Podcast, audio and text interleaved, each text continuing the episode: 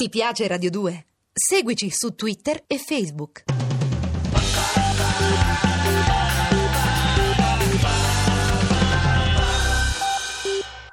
School of Rock.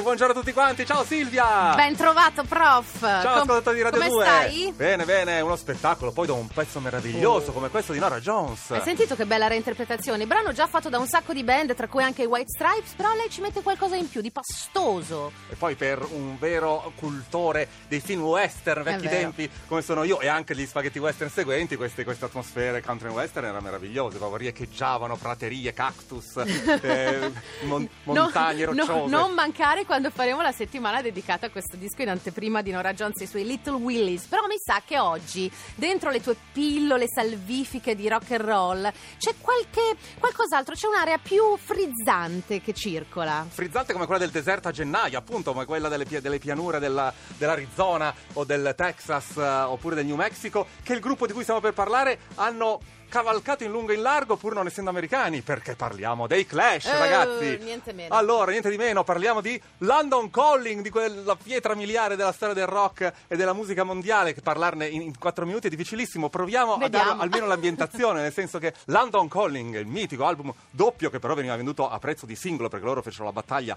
con la loro casa discografica, la CBS multinazionale, una delle tante contraddizioni che vivevano i Clash, Joe Strummer e tutti quanti loro, era quella di essere punk, quindi gli alfieri del do it yourself, della filosofia fatelo, eh, fa- fatti le cose per conto tuo, cuciti i tuoi vestiti, eh, disegna le tue copertine, incidi il, il disco come vuoi tu, però eh, erano sotto contratto di una multinazionale americana, però riuscirono comunque a strappare il, eh, questo prezzo da disco singolo, da LP singolo, invece raccontandogli un sacco di storie, dicendo che no, facevano solo un, un pe- due o tre pezzi in più, quattro pe- invece poi alla fine Era, fecero era lunghissimo. la bellezza dei 19 eh, brani che, compos- che compongono questa meravigliosa opera d'arte London Calling dei Clash. E, e loro praticamente erano reduci da un 79 ricchissimo di tour in America, erano andati alla conquista dell'America, quindi erano andati a vivere le atmosfere eh, e anche a, inco- a incontrare personaggi loro per loro mitici. Tipo cioè- chi erano? ma tipo Bo Diddley, Eh, tipo un, un grandissimo del blues, del blues rock come Bo Diddley, tipo un grandissimo del rhythm and blues come Lee Dorsey, eh, che loro poi volevano avere come eh, apertura dei loro concerti in America eh, o addirittura anche in Europa quando ci riuscivano a portarli, questi grandi personaggi che erano un po' dimenticati. Qui stiamo parlando della fine degli anni 70 che era un- stato un decennio ricchissimo di ogni stile, di ogni influenza musicale possibile e Dal immaginabile. progressive all'inizio dell'hard rock, eh, di, di tutto, di più veramente. di tutto, tutto quanto, era, però anche interminabile. La musica proprio perché così ricco per arrivare poi al punk del 77, l'esplosione del punk che riazzerò tutti i discorsi, e la new wave della fine degli anni 70. E quindi London Calling, più di qualsiasi altro disco, è la somma di tutte queste influenze, il crogiuolo, dove praticamente tutti questi stili, queste visioni diverse eh, si erano vissute in questo decennio lunghissimo, del quale a un certo punto non se ne poteva più, e Come però, eh sì, nel senso che finisce alla fine, alla fine di ogni decennio, uno dice allora andiamo, voltiamo pagina, andiamo nel nuovo, un nuovo però che faceva un po' paura. Mm. Se la svolta dal 69 al 70 era positiva in tutti i sensi perché si pensava all'uomo sulla luna che il futuro sarebbe stato positivissimo, migliore per tutti quanti, boom economico e tutto, invece lì arrivavamo già dalle crisi economiche degli anni 70 e quindi gli anni 80 chissà cosa ci porteranno, quindi c'era anche un po'... E era infatti per molti sono stati un baratro, per tanti altri no. non inneschiamo la polemica sui maledetti anni Ottanta. Poi soprattutto in Inghilterra era sentito questo- questa vena millenaristica del fatto del 1984 di George Orwell, Eh che già, si stava avvicinando. Quando spariva il 7 e compariva l'8 dell'80, siamo alla vigilia dell'84. Cosa succederà? Una, una specie di fine del mondo anche lì? Eh, insomma, è stato l'inizio.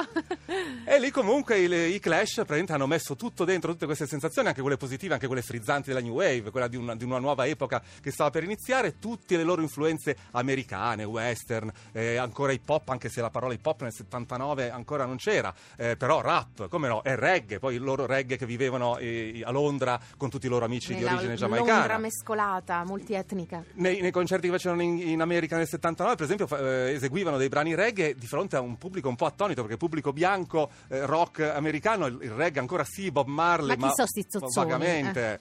E così quindi riuscivano poi anche a suonare del blues e, e hanno messo tutto in questo calderone ribollente di London Calling che si apriva con la canzone omonima, con la title track, che era veramente la quintessenza dell'apocalittico notturno, ma anche abbagliante. E allora ce l'ascoltiamo. I Clash a School of Rock Moby Dick.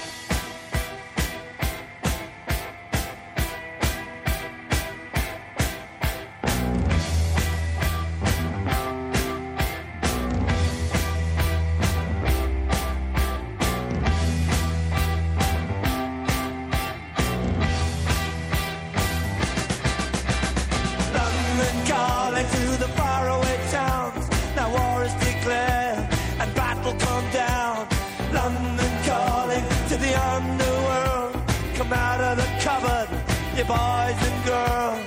London calling, now don't look to us. Phony Beatlemania has bitten the dust. London calling, see we ain't got no swing except for the rain and the crunch of thing. The ice age is coming, the sun's zooming in. Meltdown expected, the wheat is going thin. Engines stop running, but I have no fear, cause London is drowning. I imitation zone. Forget it, brother, you can go it alone. London calling to the zombies of death. Quit holding out and draw another breath. London calling, and I don't want to shout. But while we were talking, I saw you nodding out. London calling, see, we ain't got no hide. Except for that one with the yellowy eyes. The ice is coming, the sun's zooming in. Stop running, the wheat is going big. A nuclear error, but I have no fear. Cause London is drowning. I,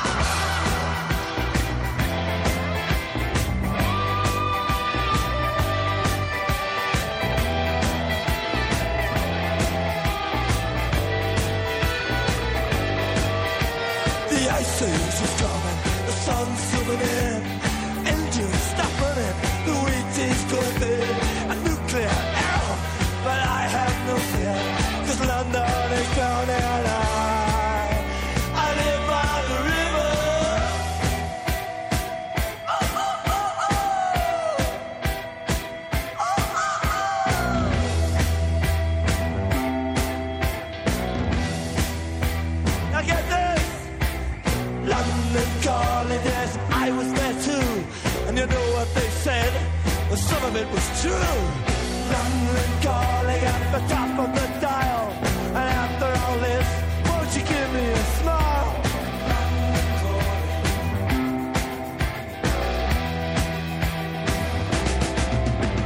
I never felt so much alike.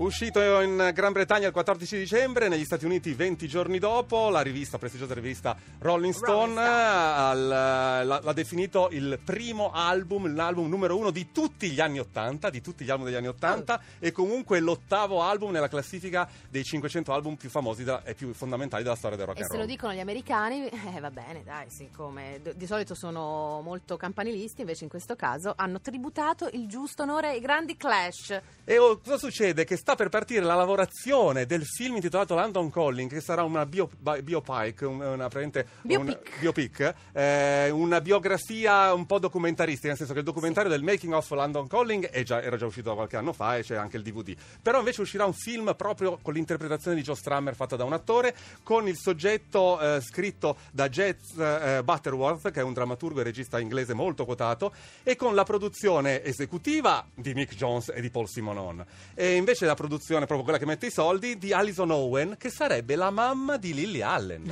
Tutto torna perché Lily Allen, eh, cioè la mamma di Lily Allen, era amica di Joe Strammer e infatti la figliuola Lily Allen è stata tenuta a battesimo proprio da Strammer, che era il suo padrino. Ale, e Eh, quindi hai visto? per diciamo forse speriamo entro il 2012 o inizio del 2013 al massimo vedremo il film London Calling con i Clash protagonisti ancora una I volta. Clash che comunque eh, rimangono come, come gruppo faro di tantissimi anche band che vogliono suonare perché appunto il do it yourself di cui parlava il nostro prof ce la possiamo fare da soli oggi più che mai no, che possiamo utilizzare gli strumenti del web eccetera. Joe Strummer e i suoi Clash già avevano iniziato a farlo prima che il povero Joe Strummer ci lasciasse improvvisamente quasi dieci anni fa praticamente quest'anno è il decennale della morte di Strummer per infarto perché avevano tirato su aveva tirato su Strummerville eh, la cui piattaforma web eh, offre a tantissimi aspiranti artisti, giovani, eccetera, un luogo per il download gratuito, link, possibilità di farsi conoscere. Tanto è vero che molte band famose sono uscite fuori da questa piattaforma web, da Strummerville,